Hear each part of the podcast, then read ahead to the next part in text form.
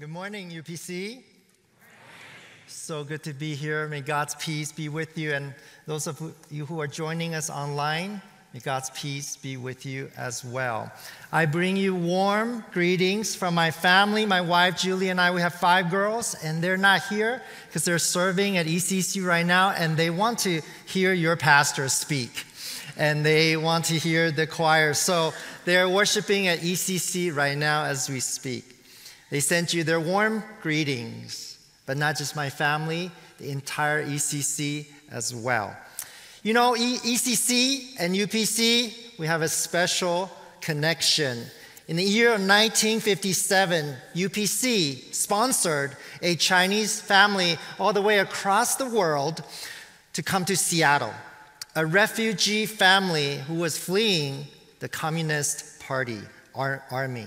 And through the love and care and the spiritual nurturing of UPC, they heard about Jesus and they received Jesus as their Lord and Savior. And that family eventually went on to be a part of the founding members of ECC. Even though, and that's the year of 1967, and even though this couple had gone to be with the Lord, their children, their grandchildren, they continue to serve at ECC. So, over the last 50 some years, God has blessed ECC, growing ECC from a very small church to now a thriving church. And God has used ECC in such a big way, especially reaching out to the Chinese people, not just in the Seattle area, but all around the world. Only God knows how many people were touched, how many souls were converted, how many lives have been changed through the ministry of ECC. It's a beautiful story, and you know what, UPC, you are part of that story. Amen? Praise God. Thank you. Thank you, UPC. You've been blessing to us. And we hope that we can be a blessing to you as well. The theme of Kindred this year is standing firm and growing, st- striving together for the faith. And the Apostle Paul had made it very clear that in this journey of faith, we cannot do it alone. We need each other. And as we strive forward, we are to stand side by side with one heart, with one mind, and we are to be united. And I'm so happy that the three churches, we can get together like this and we could practice that together. And I entitled today's message, Growing Together in the Lord. Growing together in the Lord, because that's how we can be unified. See, unity is a byproduct of us heading towards the same direction, having the same focus. And as we pursue Jesus, as we grow in Jesus and closer and closer to Him, what happens is we become more and more unified. And that's our prayer. So, with that in mind, let's read today's passage Philippians chapter 3, verses 17 to 21. If you're able, I invite you to stand. Let's read the Word of God together. Verse 17 Brothers and sisters, join in imitating me and observe those who live according to the example you have in us. For many live as enemies of the cross of Christ. I have often told you of them, and now I tell you, even with tears. Their end is destruction, their God is the belly and their glory is in their shame. Their minds are set on earthly things. But our citizenship is in heaven, and it is from there that we are expecting a Savior, the Lord Jesus Christ.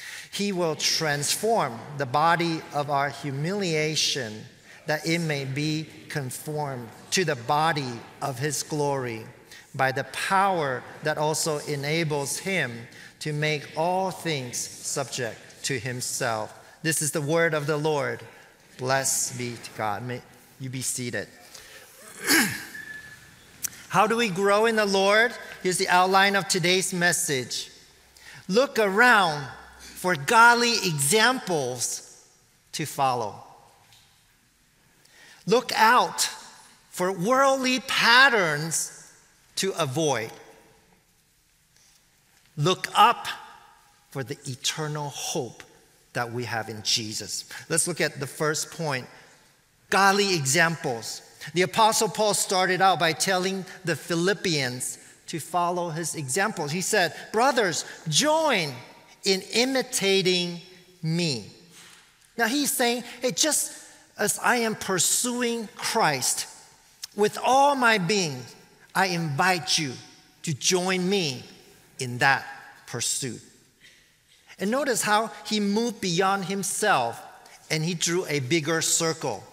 He says, Brothers, join in imitating me and keep your eyes on those who walk according to the example you have in us, plural. And in a way, he is saying, hey, you can use all of us, all of us. That includes Timothy, Epaphroditus, your elders, your deacons, your leaders. Follow us as we follow Christ. Follow us as we pursue Christ. Let's all pursue Jesus together. Would you agree with me that the best way to learn a skill is when someone shows you how to do it? Isn't that true? Uh, not by telling you what to do, no, but by demonstrating it for you. And I think for myself, that is so true. Driving, um, playing the guitar,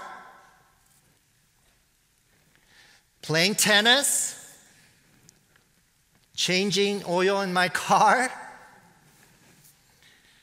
woodworking, right? Making Christmas candle, barbecuing, figuring out how to Zoom. This is for those of you who are joining us online, right? A good mentor, a good teacher doesn't just tell you what to do, but he or she shows you how to do it. And that's even more true when it comes to spiritual life. Spiritual life. We grow the most when we witness how others pursue Christ. When we see faith in action, see, that inspires us that we want to be like them as well. I love this quote The most important learnings of life are caught, not taught. Caught, not taught. Meaning, we catch values. We learn the important lessons of life, not by simply being told what to do, but by seeing them lived out in real life. We learn from examples. You know what? One of the best environments for that to happen is the church family. The church family. Because in the church, we have people pursuing Jesus Christ. Various life stages, right? Different generations. This is the best place for us to stand firm and strive together in the Lord.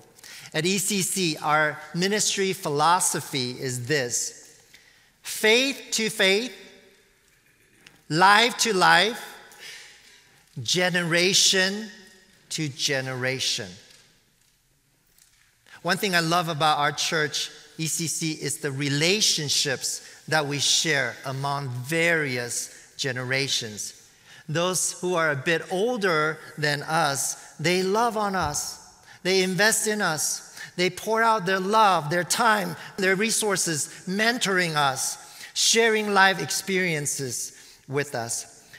For example, my girls grew up in the church under the love and care of their church uncles and aunties.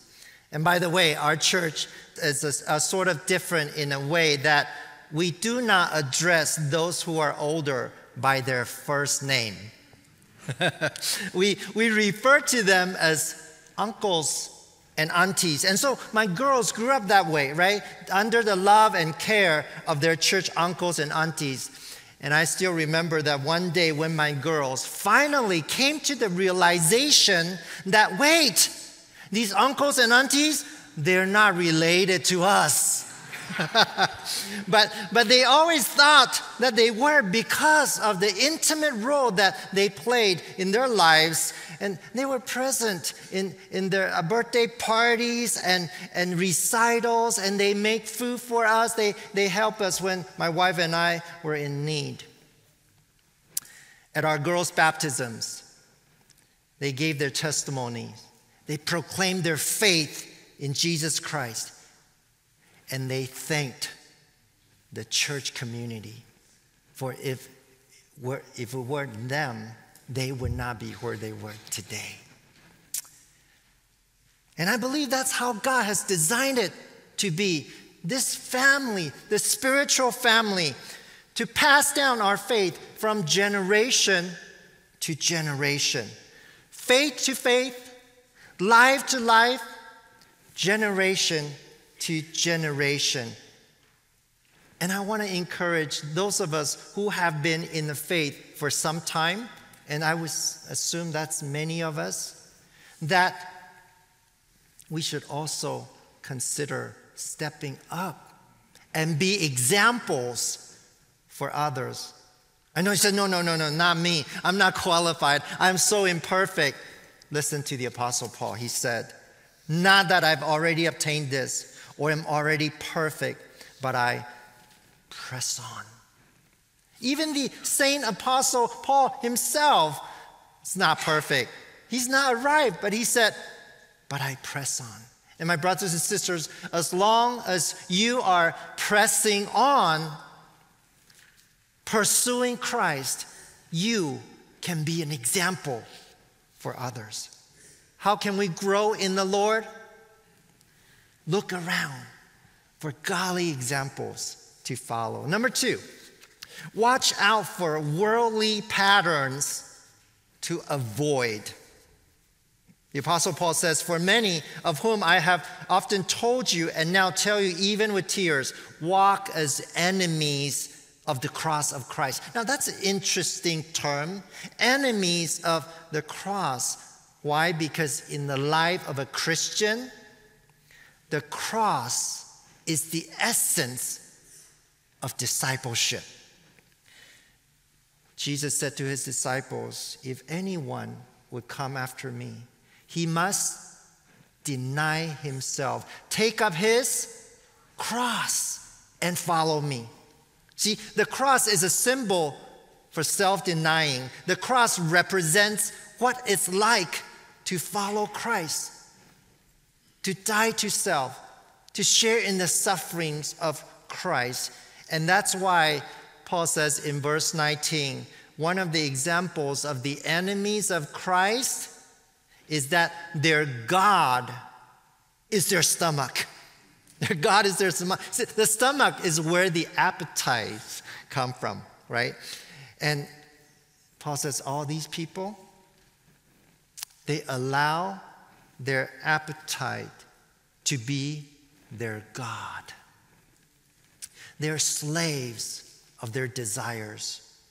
They simply do what their desires want them to do. Do you agree with me that we live in a world where the message is instant gratification, right? We want it and we want it now. I want to show you some slogans that we hear all the time. Obey your thirst. What company is that? What company is that? Sprite. We love Sprite, right? Obey your thirst. Wow. How about this next one? Have it your way. Burger King. Yes, Burger King. Have it your way. Have it your way. How about this next one? Whatever happens in Vegas stays in Vegas. Hey, no one needs to find out. Just do what you want. How about this next one? Life is short. Break the rules. Who cares about rules? Oh, you heard of this next one. Follow your heart. Always follow your heart. And this next one, if it feels right, then it must be right. Yeah, hey, how can it be so wrong when it feels so right? Right? Right? Instant, instant gratification. And that is the pattern of this world. There's an ex- example in the Bible the story of a set of brothers. The older brother came in from hunting. He was starving, and guess what? It just so happened that the younger brother was making lentil stew or red bean soup. It's the story of Esau and Jacob. Well, to make the long story short, Esau gave up his birthright for a bowl of red bean soup. He exchanged his birthright, which has spiritual significance, with a bowl of red bean soup. Instant gratification. Esau went down in history as someone who is uninterested in spiritual matters, did not care about spiritual matters, who was nearsighted, who just wanted to fulfill his appetite, satisfy his immediate gratification. My friends, let me ask you this question What is your red bean soup? What is something that you're pursuing that gives you that momentary gratification, yet have no eternal values. No wonder Paul says here, their minds are set on earthly, earthly things. Why? Because earthly things will pass away. Earthly things will die. Earthly things will never satisfy. Buzz Aldrin was one of the very few human beings who got to walk on the moon. In an interview a few years ago, he admitted that he had this deep, deep depression that he had experienced after he returned from the moon, and a depression that was so bad that finally led to a complete emotional breakdown. And when asked why this happened, he said, I trained intensely to get to the moon. That was the one consuming thing in my life. I didn't think about anything else for years. Finally, I got there, placed my feet on the surface of the moon. Then I came back, and there was nothing else to look forward to. Nothing. See, the, the thing that he focused on, his energy on, devoted his life to, he was looking forward to it so much that when he got it, when he obtained it, when he achieved it, he says, That's it. Right? And he went into deep depression. And the truth is this anything apart from Christ would eventually lead to nothing. Nothing. Hey, doesn't that sound like a king in the Bible who had everything? Right? He had every, he experienced everything under the sun, and then he said, "Vanity, vanity, everything is vanity." And that's why Paul encouraged us in Philippians 4. So, whatever is true, honorable, just, pure, lovely, commendable, if there is any excellence worthy of praise, think about these things. Those things are heavenly things, you see. Heavenly things. May the Spirit of God help us to reject earthly philosophies, ways of this world, and replace those things with the things of heaven, things of God. Amen? Which leads us to our number three point look up for the eternal hope that we have in Jesus. The Apostle Paul says here, and I love this, but our citizenship is in heaven. Our citizenship is in heaven. See, while the Philippians were Roman citizens, Paul reminded them that their true identity is that they were citizens of heaven. And what a reminder, right, for all of us that although we live in this world, we're not to be of this world. Our home is in heaven. This is not our home. Sometimes we forget that. How temporary life on earth is. And we put so much energy, we devote all our lives to live as if this is all there is. Can you imagine a race car driver in a race? And I read about this that they need to make numerous pit stops where the, the, their crew, uh, with lightning speed, that they had to replenish the gas and replace the tires all in 60 seconds. Can you believe that? And so all these people are working so hard, and then in no time send them out again to in hope of winning the race. Can you imagine as a race car driver, you mistaken the pit stop as your destination? where uh, when you get out of the car, do a little nice stretch, make yourself a little drink, yeah, and and just um, take a long shower. That would be disastrous. But how often, how often, brothers and sisters, you and I, we do that. We make this place our home. We treat it as if this is all there is. Now, speaking of pit stops, potty breaks, did you know that there are toilets made of pure gold? I read about this. Mr. Lam from Hong Kong, who built his toilets with 24 karat gold and encrusted them with gems. Listen to this. In addition to the toilets, virtually everything else in the bathroom is made of gold.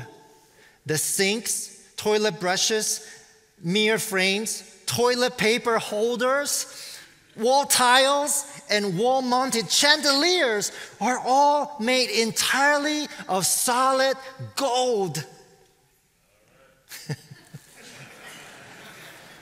and if it's that weren't enough, Mr. Lam decorated the ceiling with rubies, sapphires, emeralds, and amber. Even the floor near the doorway of the bathroom is embedded with two pound gold bars.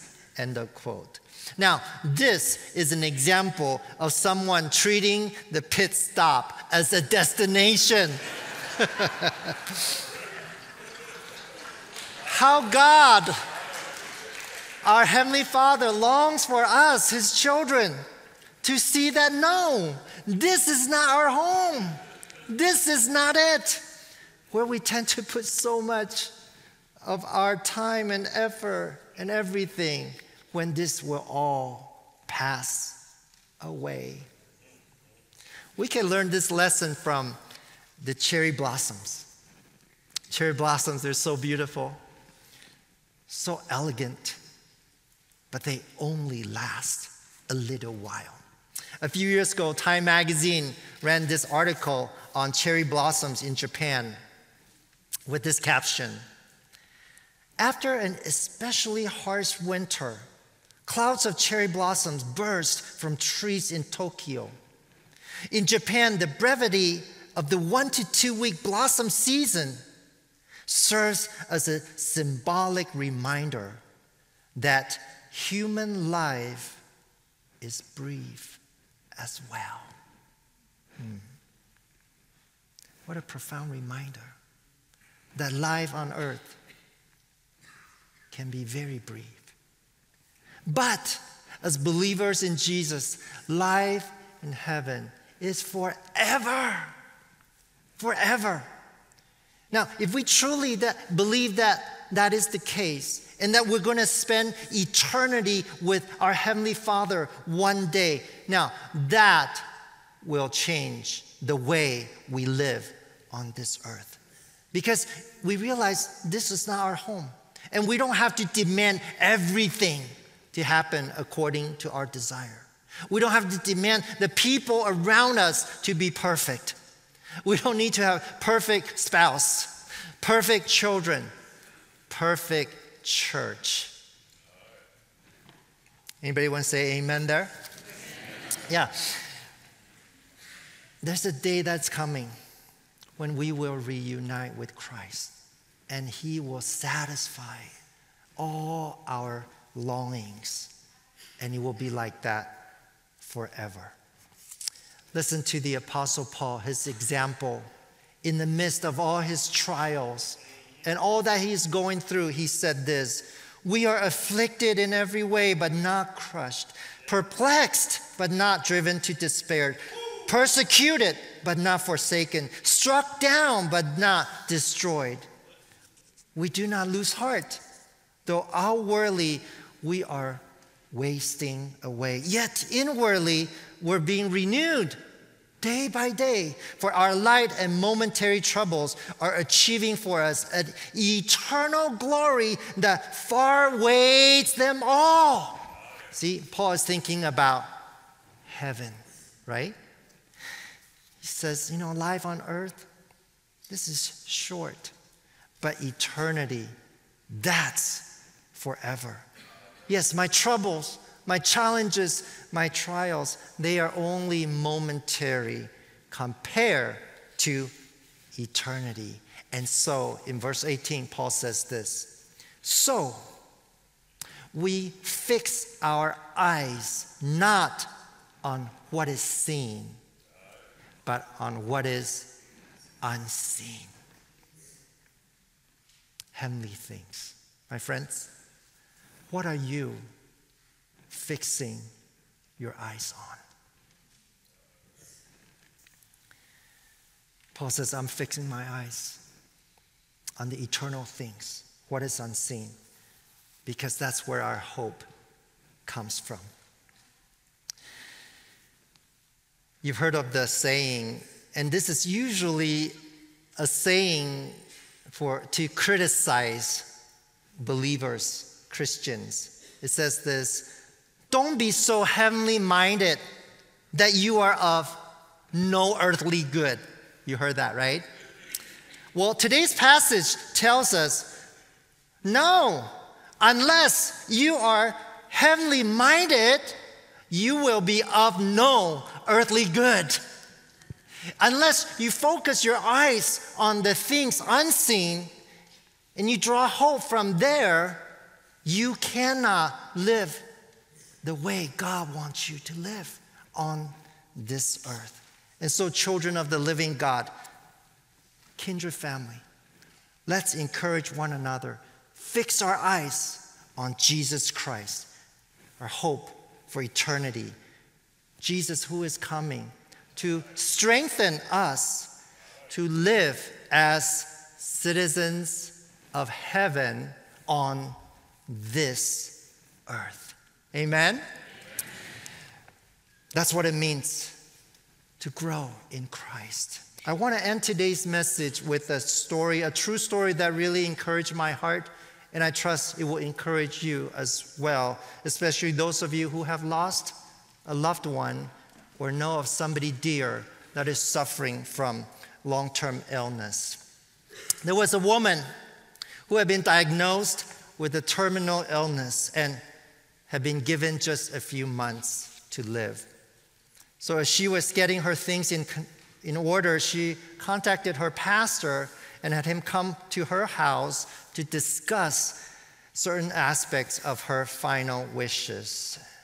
She shared with him the songs that she would like to be sung at her service, the scriptures that she would like to be read, even the outfit that she wanted to wear. Everything was in order, and the minister was about to leave. And that's when this young lady said, Oh, Pastor, there's something else. There's one more thing that's very important. I want to be buried with a fork in my hand. The minister looked at the young lady and did not know what to say.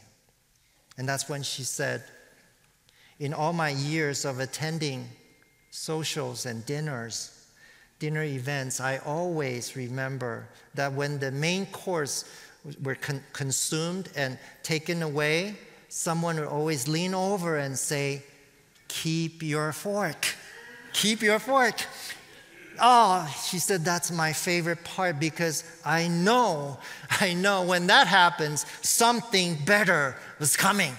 Like some delicious dessert, something good, something wonderful with substance. So, at my funeral, I want people to see me lying there in my casket with the fork in my hand. And I want them to ask the question what's up with the fork? and I want you, Pastor, to tell them you all should also keep your fork, for the best is yet to come. Remember, brothers and sisters, no matter what you're going through right now, how difficult things may be, remember the best is yet to come. So keep your fort. Amen?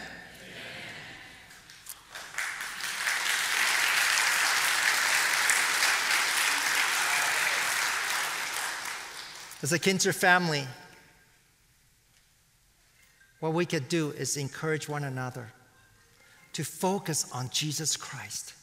It's when we do that and when we pursue Jesus together and focus on hope that we have in eternity, God will unite us and we could be a powerful witness for Him on this earth. Amen? Amen? Let's pray. Heavenly Father, we thank you for speaking to us Lord, you know our hearts. Many of us are tired, on the verge of giving up. Lord, thank you for giving us one another. We're not in this alone, but we have one another where we can encourage other. Lord, help us, help us to focus, fix our eyes on you, and draw strength from the hope that we have in Jesus Christ. Help us to do that. In Jesus' name we pray. Amen. Amen.